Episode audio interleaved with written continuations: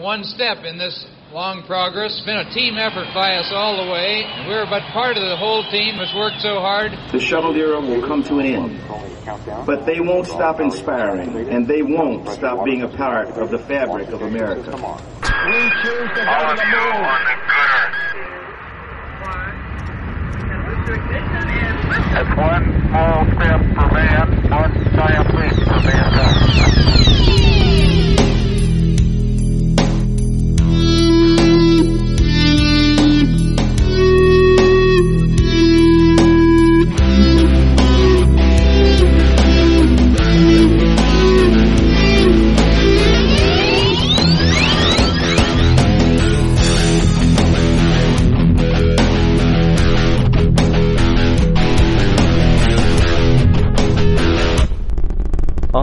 And welcome everybody to another episode of the Talking Space podcast. This is Talking Space episode 532 for the week of Monday, October 14th, 2013.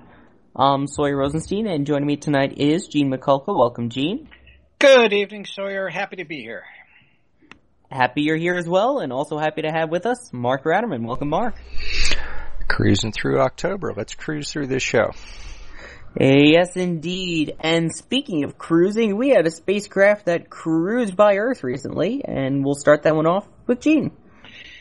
Yes, sir. Um, the Juno spacecraft, uh, bound for Jupiter. I believe it is going to be heading to the, uh, you know, it was launched, uh, on, uh, uh, August 5th, 2011. And it, uh, did a little bit of a flyby of its home planet back on, uh, October 9th, just last week. Uh, flyby went, went okay, but there was a little bit of a glitch afterward. Uh, apparently, the spacecraft, uh, when they reacquired acquired the signal, uh, had gone into safe mode. That means it's just kind of sort of neutral, and and everything has been basically well, turned off, and the computer on board thought there was something wrong with the spacecraft, so it retreated back to uh, to a safe to safe mode. Um, don't I really fully understand why that happened, but uh, by uh, Friday at about uh, uh, five twelve local time there in, out of the uh, Southwest Research Institute there. Uh, they reacquired signal with the spacecraft and got it rebooted, and uh, everything was all all good to go. Um, it was a, a I, I was watching the the event kind of sorta uh, from a distance and uh, getting some of the information uh, about the flyby. Uh, oddly enough, with the government shutdown, the way things are going right now, um, the, uh, the the source that uh, uh, we were getting a lot of our information from was uh, was ESA Operations, the, the that particular Twitter feed, and they were giving a lot of uh, their tracking data of Juno as Juno flew by, but um, because again of the government shutdown, uh, a lot of other individuals kind of sort of banded together and got some really good data and really good information out there, not only about uh, the Juno spacecraft, but actually about what was going on. Uh, Emily Lakdawalla with the Planetary Society also really took on the whole thing. Uh, I was doing some things as well, if anybody follows me on Twitter. But, um, uh, you know, again, it was a good group effort by everyone. And, uh, I gotta give a tip of the hat here to, uh, our, our Mark Ratterman, who pointed out a really, really grand website, uh, loaded with, uh, some really just exquisite data. The website is uh, also from the Southwest Research Institute, which is essentially the primary, uh, I believe they are the primary, facility for uh, disseminating information and also tracking the the, uh, the, spacecraft and getting all the science down. But Mark, if you can just go ahead and, you know, I, I re- again, uh, if you can give that URL, just a, a, I really have to give you a tip of the hat on this one. Well, you kind of hate the the blackout that we're in from the sources we're used to, but and I mentioned it on last week's show, as Gene said, but missionjuno.swri.edu and I'm going to mention a couple of things to look for.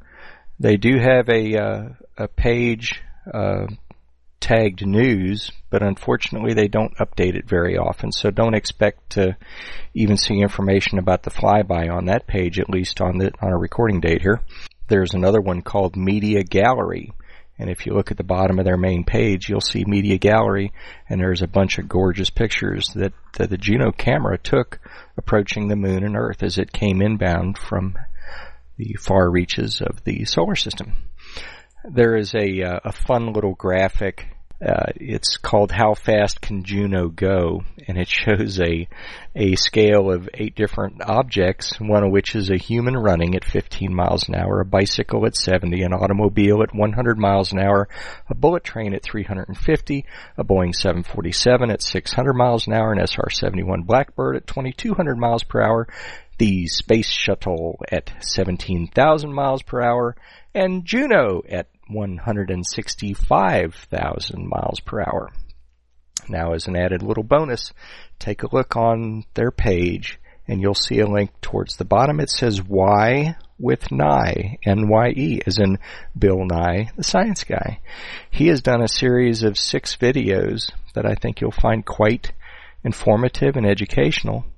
Uh, one of them is titled, Is Jupiter Like a Piece of the Sun? does Jupiter have a core or not? And they'll talk about some of the science instruments and how Juno is going to learn more about these things, help us learn more about them. So take a look at that, and I think you'll enjoy. Yeah, thanks, Mark. And again, I'm going to cite uh, the, article I was looking at for the uh, for the information here was uh, an article by uh, a good friend of mine, Ken Kremer, uh, on Universe today, and we'll go ahead and we'll link to that in the show notes. So Ken, good job in letting us know what was, what was going on with Juno. But uh, again, I you know I was a little bit on the edgy side about uh, about the, vehicle getting into, into, safe mode. I was like, oh boy, here we go. But um, the uh, spacecraft came back. She's good. She's healthy. And the next time we we uh, uh, she'll be in the news uh, will be when she goes around Jupiter, and I believe she's due to do that on Independence Day 2016. So stay tuned. We'll be giving you some more information as uh, becomes available. Yes, indeed. So even though NASA isn't able to post information on it, we're glad that we're trying to help you get ways so that you know what's going on. I'm looking for something to throw. I have not done a bad pun in a while on this show. It was long overdue. I'm sorry. I was looking for something to throw all of a sudden. Alrighty then. So with that, Juno is on its way, and we are now on our way to Mark. Another website that is not shut down is DARPA. Now DARPA, they've got a little box up on their homepage. That's D-A-R-P-A dot M-I-L and it says DARPA is funded through multi-year research, development, test, and evaluation defense-wide appropriated funds. These funds have not lapsed to date. The agency remains open today and until further notice. A round of applause. That's good news. Now, what I wanted to tell you about with DARPA was some news that uh, that I saw from them about a month ago. It was middle of September, but they are looking to develop an experimental space plane that will have aircraft-like operations in orbit. Sound familiar? What they one of the things they want to be able to do is to lower satellite launch costs by developing a reusable, hypersonic, unmanned vehicle with cost, operation, and reliability similar to traditional aircraft.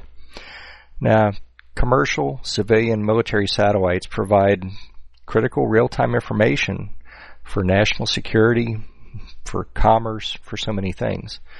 The current generation of satellite launch vehicles is pretty expensive, costing hundreds of million dollars per flight. And these U.S. launch vehicles fly only a few times each year. Normally they require scheduling years in advance, and it makes it difficult to deploy satellites without lengthy pre-planning. And so United States Department of Defense is looking to come up with something better. To help address this, they've established the experimental space plane, the XS-1 program, and the program aims to develop this fully reusable unmanned vehicle that would provide aircraft-like access to space. It's envisioned to operate from a clean, clean pad with a small ground crew and no need for expensive specialized infrastructure.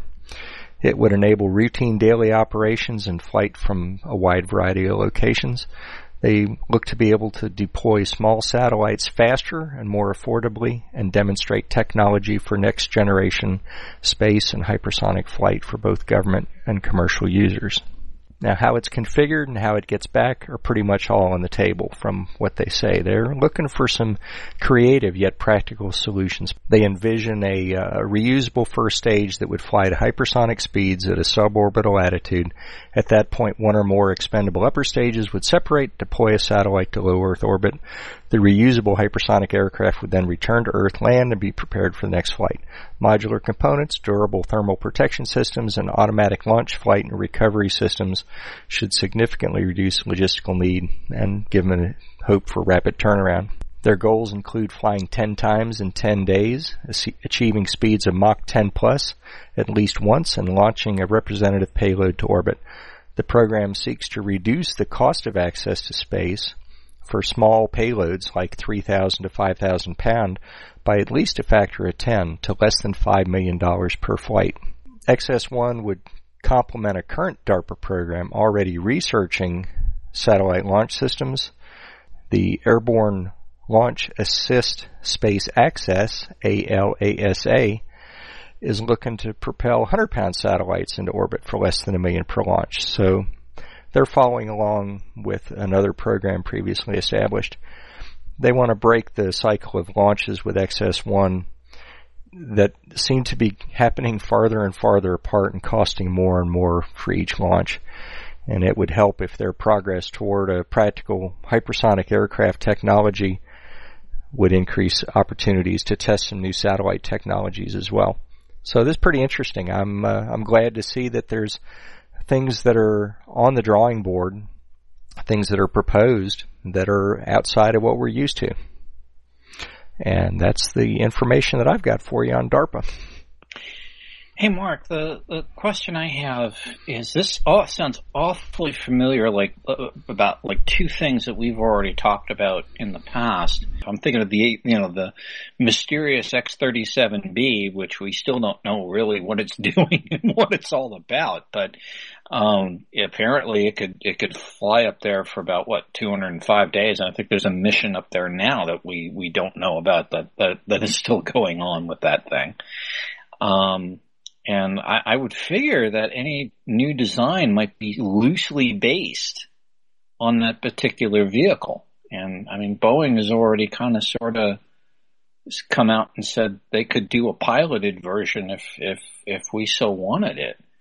Is did did, the, the the website give you kind of sort of any type of configuration thing that they might be looking at, or um, you know, any anything else in the in the RFP that might kind of give you a hint as far as what they're looking at?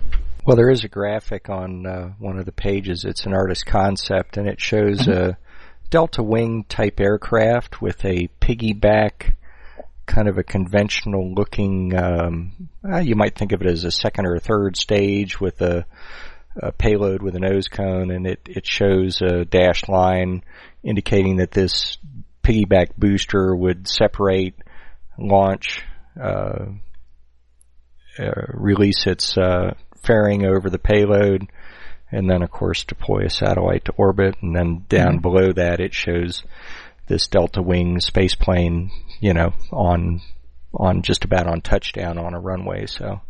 Um, now there's there's nothing real specific. They're they're really just in the fledgling stages of of getting some proposals. Yeah, again, and, and the other vehicle that comes to mind too is out of Europe, and we've talked to the folks that are putting that particular vehicle together, and uh, that vehicle is Skylon. Uh, that's another another ship that just kind of sort of comes to mind. With you know, uh, I, I know they're concentrating more on uh, a single stage to orbit concept, and uh, but it, it, it, again, I believe, is going to fly unpiloted and deploy satellites out of its own cargo bay and return. I think that's the whole whole point of Skylon. And uh, you know, not only with the spinoff that they have with that vehicle, um, with its engines, which are just just going to be absolutely revolutionary if everything continues to go as well as they have been. So um, I'm kind of wondering. I'm I'm I'm seeing a I'm seeing the competition kind of sort of being laid down, if you will, in that area. And apparently, we're finally saying seriously, we want in. Now, since it's coming from DARPA, I'm I'm guessing that per- perhaps it will start off, you know, in a in a military sphere, but it uh, I, I I have a sneaking suspicion this might translate very quickly to this to the commercial space sector. So fasten your seatbelts. It's going to be interesting to watch.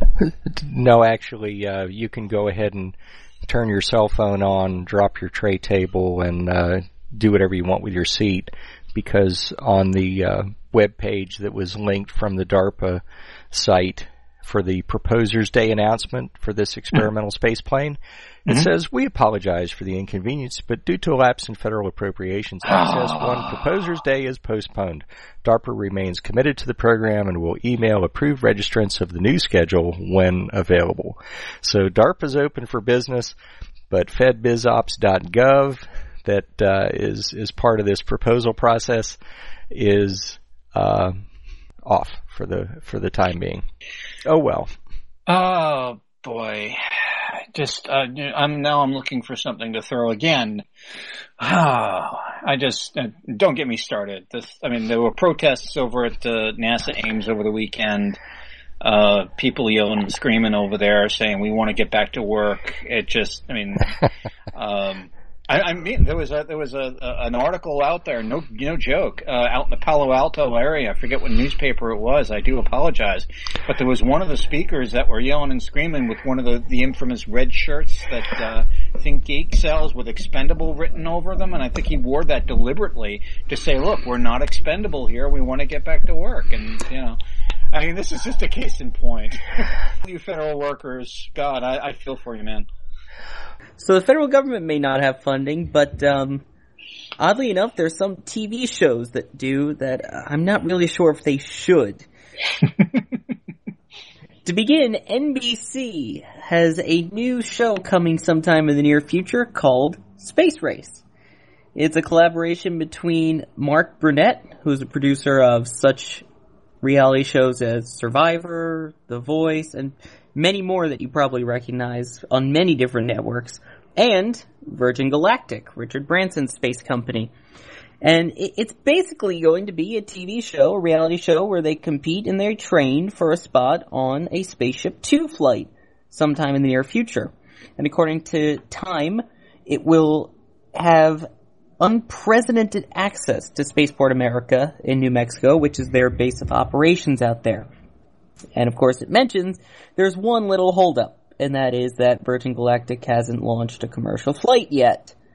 Uh, it was supposed to be in 2008, but right now they're looking for 2014 for their first flight, so maybe sometime in the next year or two we could see this reality show. And keep in mind, this is not the only space-based reality show that is being proposed, it's just the one that is the furthest ahead. There are two others, one of them called Milky Way Mission, which is backed by Sony, and that will give the chance for celebrities and sports stars to compete for a ride aboard X-Corps spacecraft, which again, keep in mind, has yet to perform a single test flight. And the third one is by the company Mars One, who's planning their trip to Mars one way, and that competition uh, they plan to be announcing sometime in the near future and hope that it will get them the funding that they need. That they'll say, hey, here's this thing going on. We've got, you know, a crew that we're selecting in 2014, supposedly, according to CEO Bas Lansdorp. And hopefully they can get the six billion dollars needed in funding. Because keep in mind they don't have a ship, let alone any way to leave Earth at all, or to get to Mars. So they still have a way to go but it looks like NBC may have first dibs here in the United States at Space Race. What do you think of all this? Oh boy, well, it, Mars One is sort of a, a, sore point with me. I'm not going to go ahead and go there. Um, it, it's I don't know. Um, number one, it's a great way for these little companies that are trying to get themselves started uh, to uh, get attention and to uh, get uh, people excited about what they're doing. That's for sure.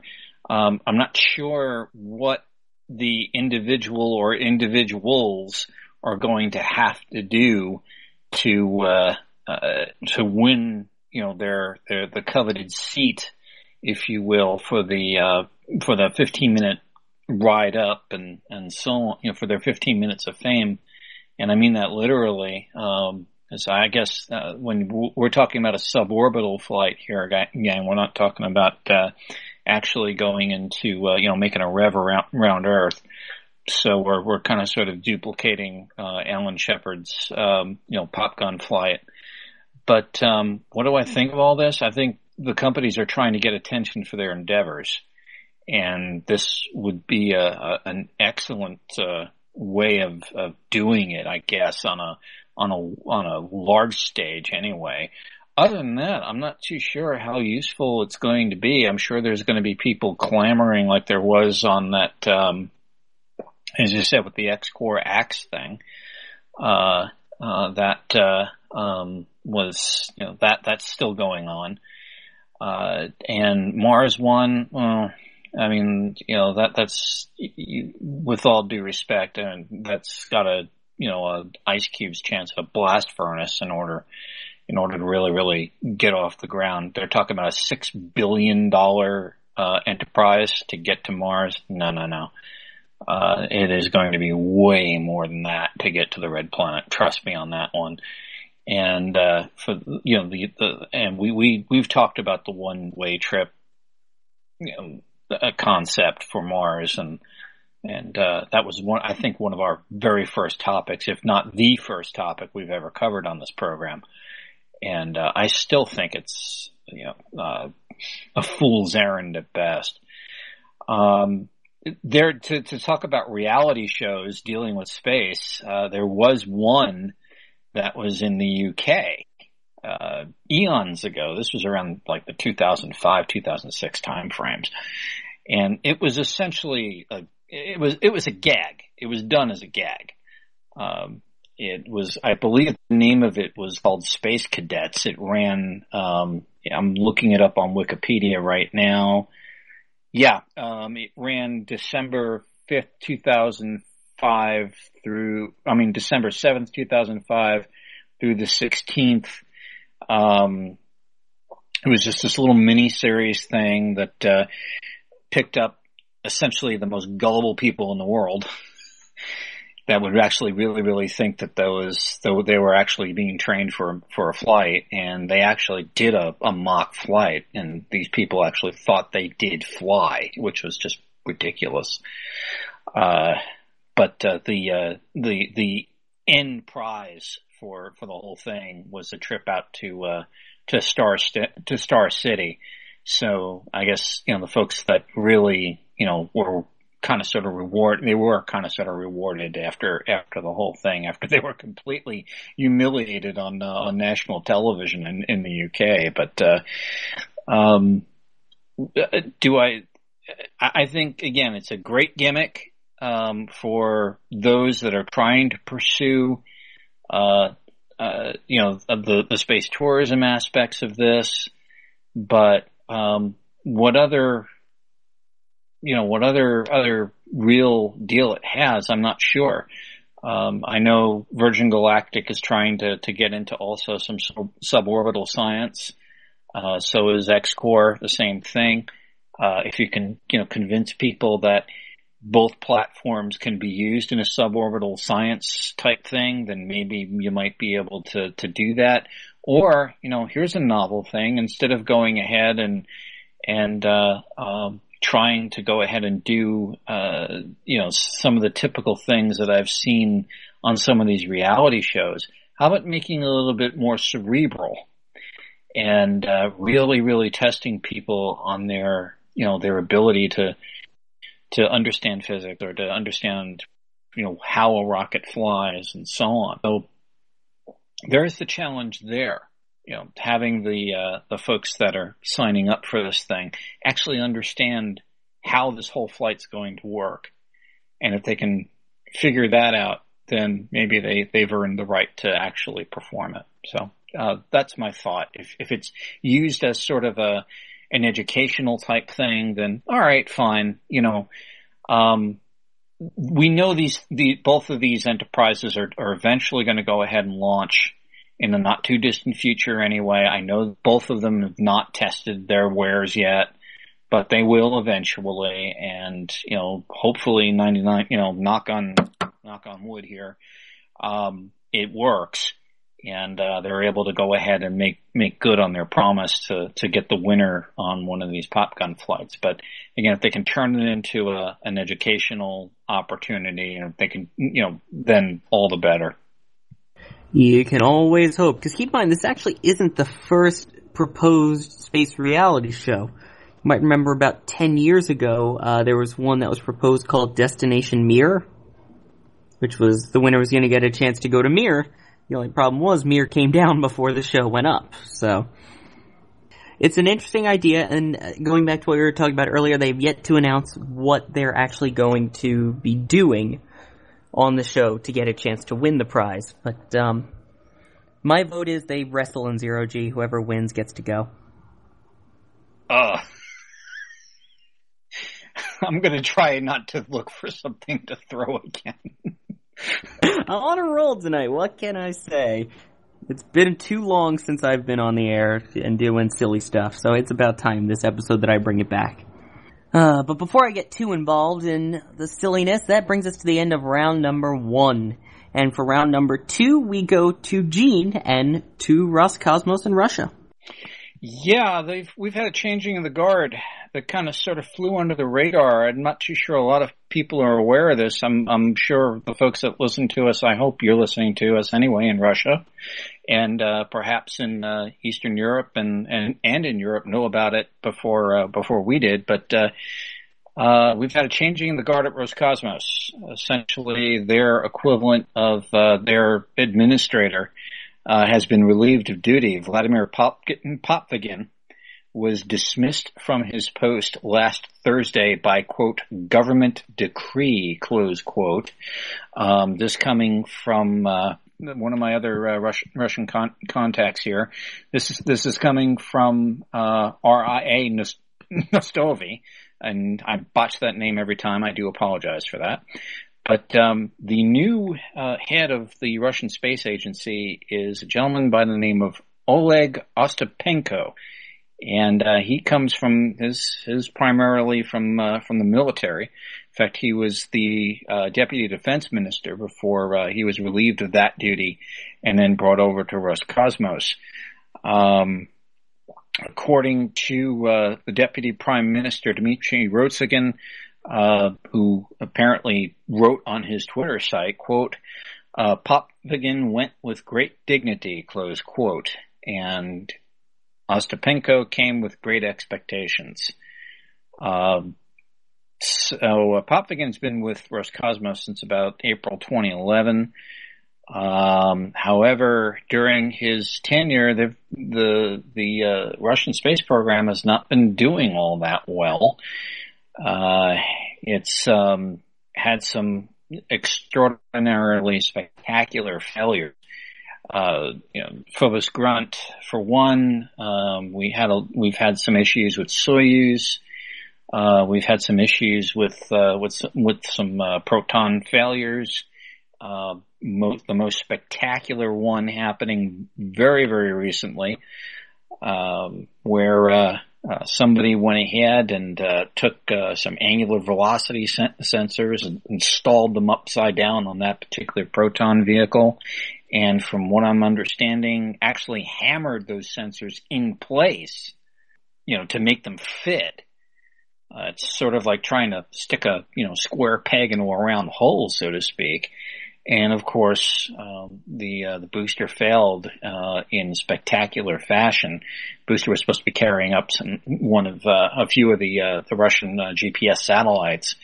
that payload was lost and from what I understand, the payload was not insured, so that was a loss of about, I think, not only of the booster but also two hundred million dollars worth of satellites. So uh, again, under um, under Popovkin, this has not been a good time for uh, for Roscosmos.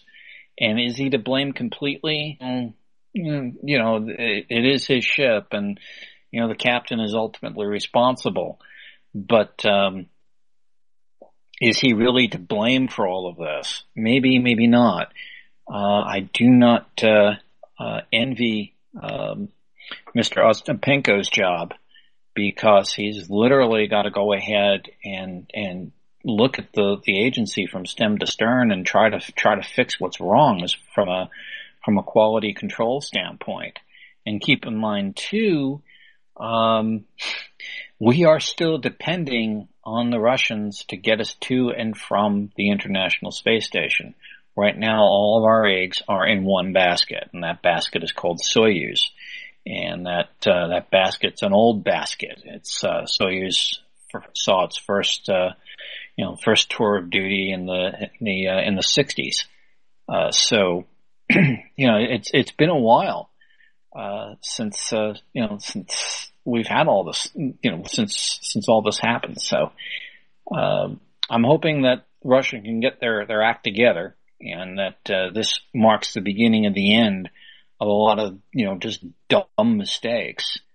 And uh, again, I will offer um, a a little bit of a hint to to Mr. Ostapenko as he takes over um, you should go ahead and take a look at some of the growing pains we went through uh, with our own Mars expeditions in the 1990s and really, really not only did a full top-down quality control kind of look-see, but also installed a whole new philosophy at that period of time. We got rid of um, something that we were doing, you know, one paradigm that we were employing called better, faster, cheaper, where we didn't, we identified the faster and cheaper, we didn't identify the better.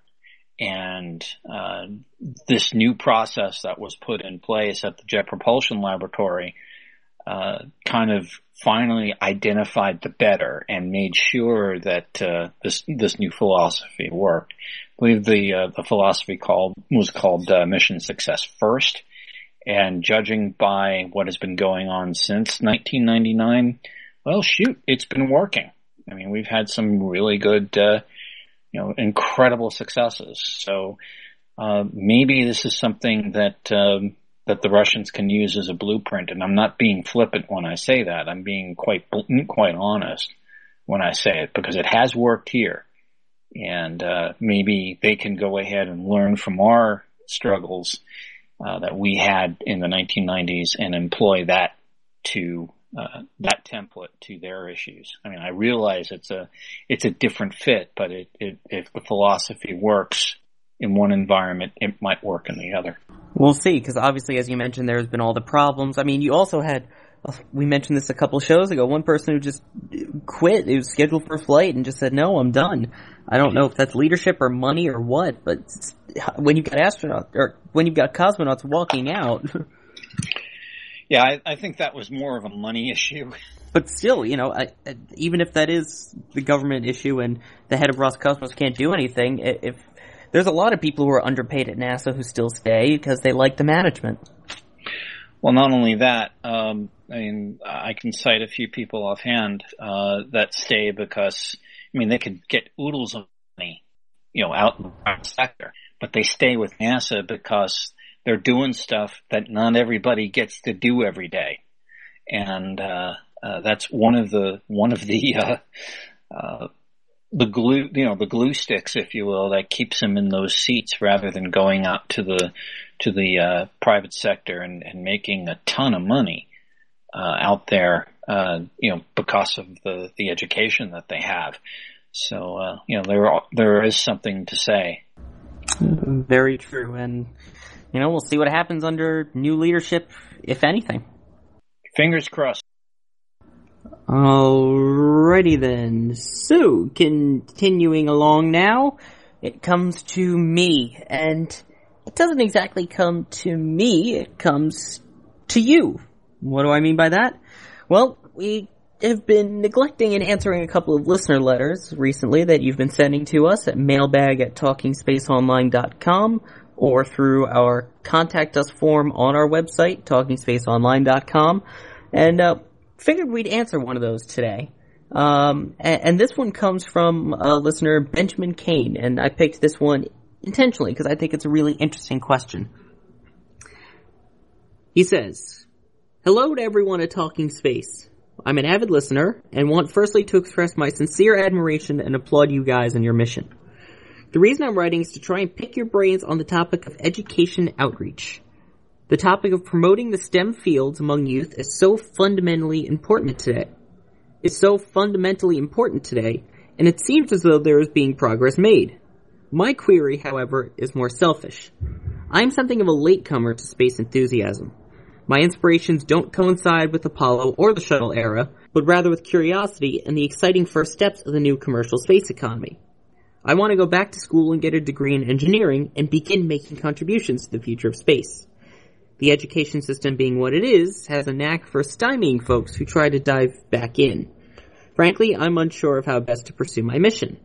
My question then is about what sort of outreach is there for people like me who want to get in the game but miss the bus after high school? Are there people or groups who offer some sort of mentoring? I'm, I'm sure there are, and I simply don't know about them. Any advice you would have would be really appreciated. I'd also be interested to hear what each of you thinks about this subtopic, though I'm sure you already have too much to cover on your show. Side note, we're more than happy to talk about this. Back to him. I'm looking forward to your reply. Thanks for your time, Benjamin. So what do you think, guys? For people that aren't of the shuttle era or the Apollo era, but more the Curiosity and Mars and commercial era, what ways are there to promote STEM? He's already doing it in a way. Um, I mean, he's he's already part of the you know he's already part of the party, so to speak. Um, and uh, you know, first welcome aboard. Uh, if you didn't you know come on board you know during the the high school days and so on, there's still time. I mean, as long as you're breathing, there's still time and you can still jump in and still uh, do that with both, both feet and and get involved. Uh, if you're trying to pursue that kind of career, uh, I don't know where you are in your education right now. I don't know what you've got as far as um, as far as any any current degrees. My thought is because I'm sort of grappling with that kind of kind of thinking myself right now it's tough to go back, especially if you've already succeeded in in getting you know your your your your your bachelor's degree and so on. And uh, you know after you've you've you've kind of been uh, out there in the business world, so to speak, and you're kind of sort of in a, a, a path, so to speak and you and you want to advance your education, but you know you're kind of sort of going, hmm, you know, is this really? Do I really want to go back for a master's? Can I really sit in a classroom again? Can I study? Can I do this? Can I do that? Uh, as far as any mentoring is concerned, I would concentrate. I would first find out, you know, what really jazzes you personally. Um, is it engineering? Is it science? Is it policy? Is it is it is it something along those lines uh, that really really excites you? And then focus in on that. And once you're in there, and you tell you know the the folks that be over at the the the uh, institution of higher learning what your game plan is and what you're hoping to accomplish, uh, they will pull out the, you know, they'll pull out the, the, the guns for you. They'll go ahead and, and try to bring you along and make sure you're successful. Let them know your trepidations about returning and, and just, you know, take it one step at a time. And I'm sure that uh, you're probably not alone in that boat either. I'm sure there's a whole bunch of folks, especially in this economy right now, that are doing the same thing because, quite frankly, at this point, they don't have much of a choice um, they're at, you know, they've been either out of work or displaced or, or something along those lines, and they're trying to, you know, get their feet wet in a new career. I guess the only thing I can, I can really tell you is pick something that you enjoy doing and don't look back and apply that to where you want to be. I mean, there's a lot of, a lot of companies out there that are look, looking for, uh, some top notch folks. And if, you know, again, I'll, I'll employ some of the words that some of the former astronauts have told me to, to tell, to tell uh, kids. I mean, if, if you're going to excel in those areas, you know, and, and if you're you're really really standing out scholastically, you won't have to be going looking around for the or you won't have to be looking around for companies like SpaceX and Orbital and uh, those folks. They're going to start looking around for you. So, uh, that, I guess that, that that's really the, the, best piece of advice I can give. But uh, um, this, uh, I, and and you know, again, I'm grappling with that right now because I'm going through that right now myself. Um, but uh, uh, again, just just go for it and don't look back, um, and don't let anything get in your way. And uh, again, welcome aboard. I'm glad that curiosity has piqued your your curiosity and has inspired you to to kind of think a little bit bigger and think outside the box and think, yeah, maybe there is an opportunity out there. You know, no, again, no pun intended um, sorry, now you can look for things to throw at me. Maybe there is, a, is an opportunity out there for, for, for yourself to go ahead and be a part of all of this. Um, and, and to, and to make a contribution. So again, don't, don't let the fact that you've been out of school a while stop you. So go for it. I want to mention something from firsthand experience and also something that I just stumbled across thinking about this. There's a, a website called stemconnector.org and I went there looking for information on STEM programs with the FAA because I knew I'd seen reference to some things in the past year or so. But uh, in light of the fact that that this website is kind of a one-stop uh, location for STEM information, they have literally hundreds of companies that list with them and provide some uh, information on their own internal programs that they have for for new engineers, for new technicians, for people that that fit in their area. And I have to go back, which in my case is way back uh, when I was in uh, back at the time it was called junior college. It was uh, what I referred to jokingly as grades 13 and 14. Get out of high school, go to the local two-year college, and uh, and go on from there to to whatever. And at that point, I really didn't know what the whatever would be. I knew I was interested in electronics, and I, through a friend, found out about a cooperative education program. Now, I don't know if those such things still exist. I know that with the FAA that I've that I've worked for since, that they do not. That they're periodically they would have something come along that would that would bring in uh, technicians, engineers, different people through a collaboration with a, a, college that might have a particular program that that oriented somewhat to to the FAA technical workforce. But you know, my career and at that point, dozens, literally dozens of other um, people that had no particular aptitude for the field that we were in, other than the fact that we were studying electronics technology and and that general uh, direction enabled us to to start out as we referred to him as a GS, I referred to it as a GS nothing, uh, which is the name of the pay scale we were on back then as general schedule. But uh, for instance, when I graduated, I, I graduated with a guy from junior college who went to work for Texas Instruments for double the pay that I was going to be continuing as a trainee with the FAA.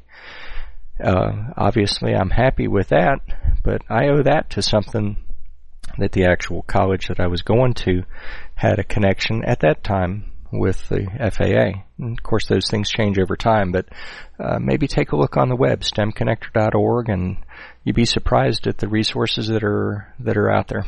Yeah, obviously, my jobs that I aim towards STEM education for younger it's still a lot of these apply. A lot of the same things that are out there for kids are there for adults. For example, the museums and things like that. If those aren't inspiring, I don't know what is. It's great to just go and ask. Just ask the tour guides, ask the people there, because you never know what stories they'll have at these amazing places. And ask online, because I mean, you're doing a great job as is, asking people like us. It's a good start. I would go ahead and ask on Twitter, ask some astronauts. They're great at getting back and giving advice on promoting STEM. So, uh, just ask around would be my suggestion and always ask and always keep wanting to learn more.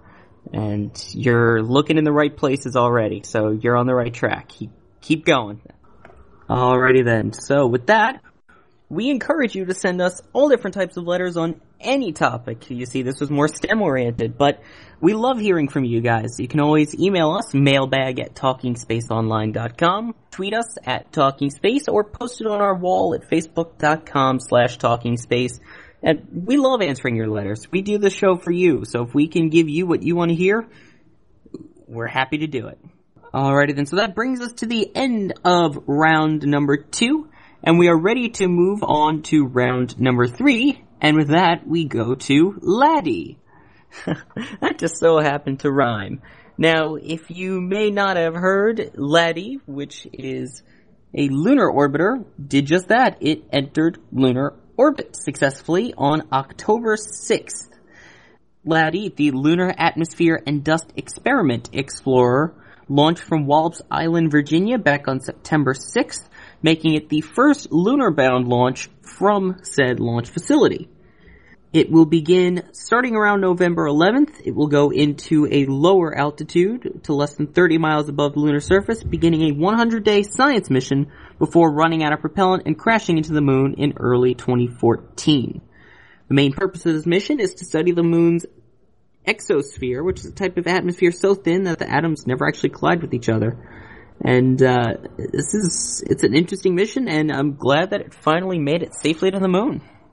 Because we've got something finally American built back at the moon, first time since 2009.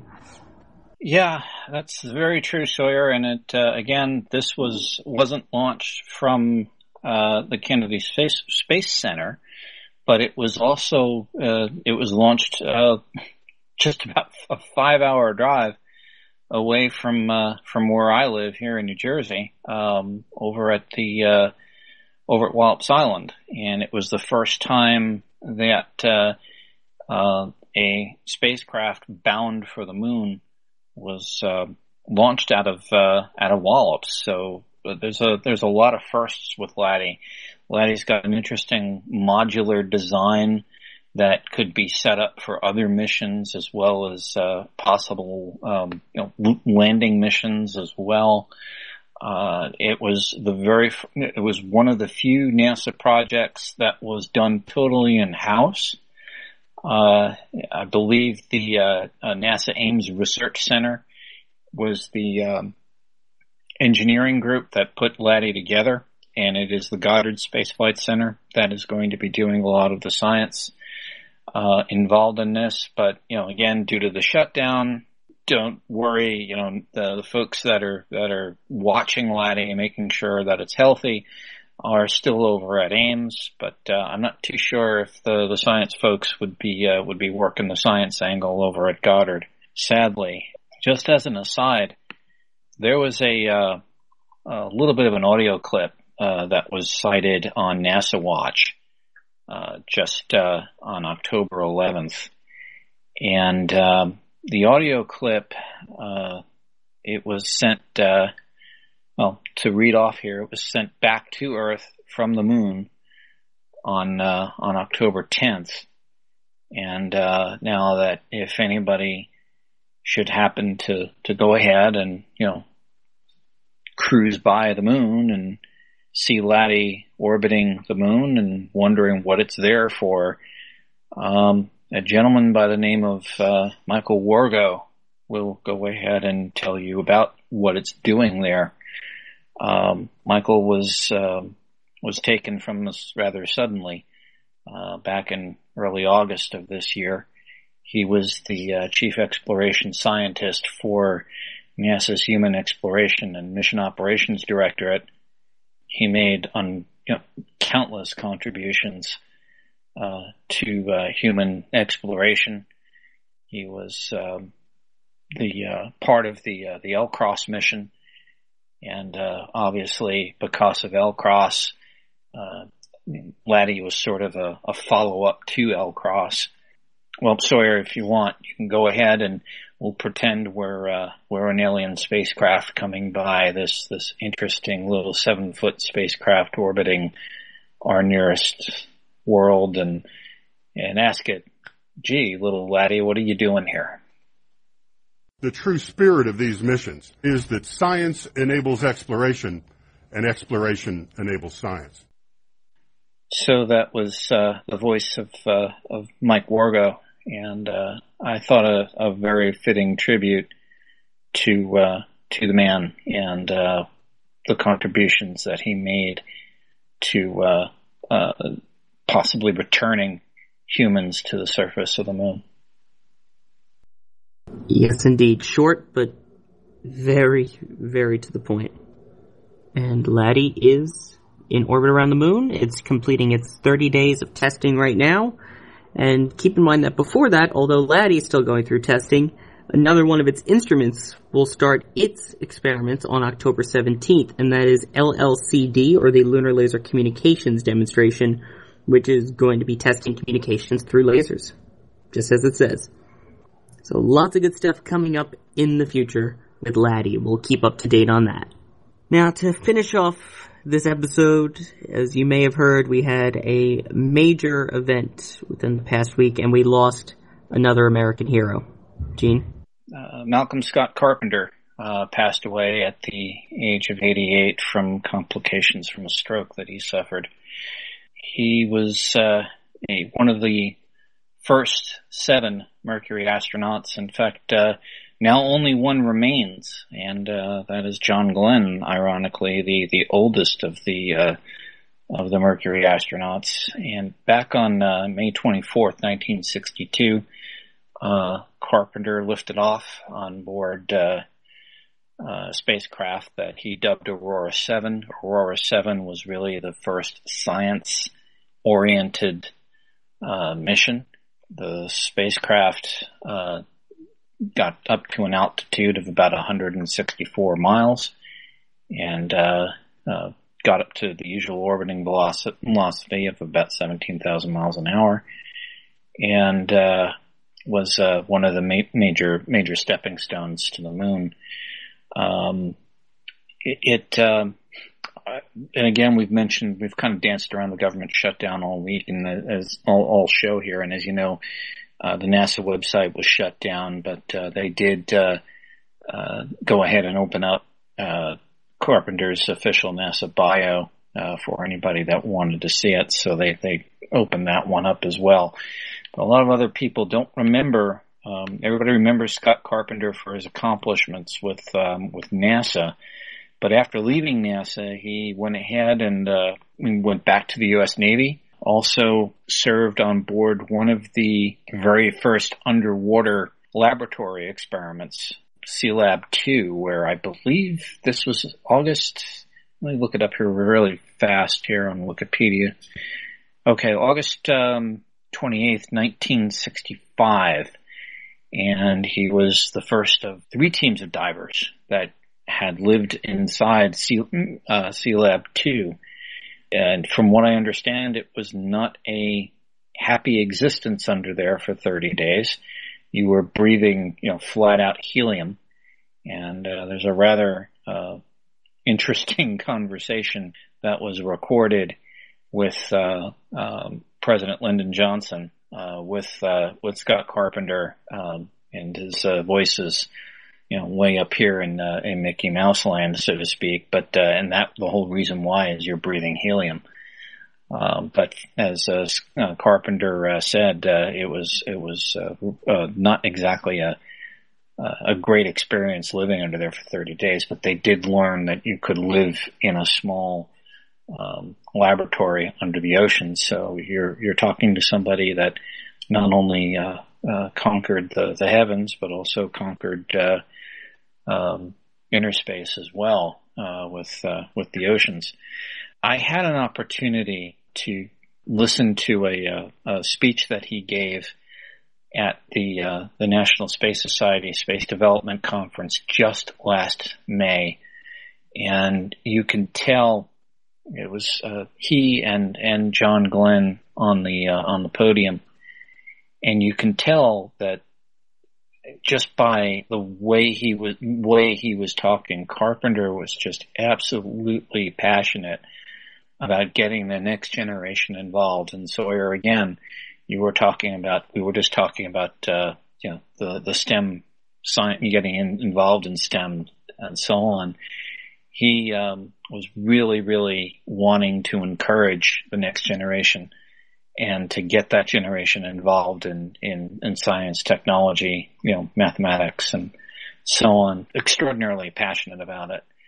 But he also made an impassioned plea about moving on and going on to the next step. And uh, he envisioned that next step as as Mars and uh, also made an impassioned plea to make that that to make a commitment to go that route.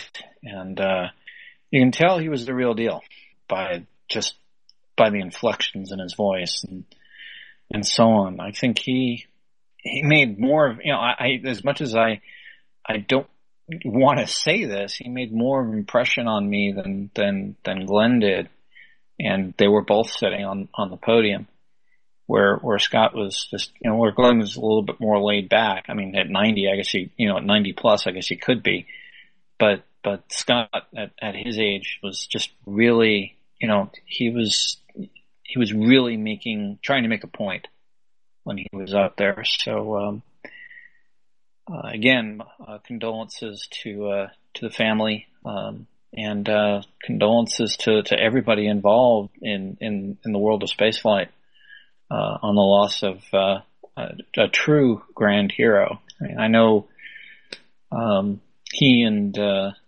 uh, you know Chris Kraft didn't exactly see eye to eye and, and all that, but um, that's a story for another day, and it's a story for history to figure out later on.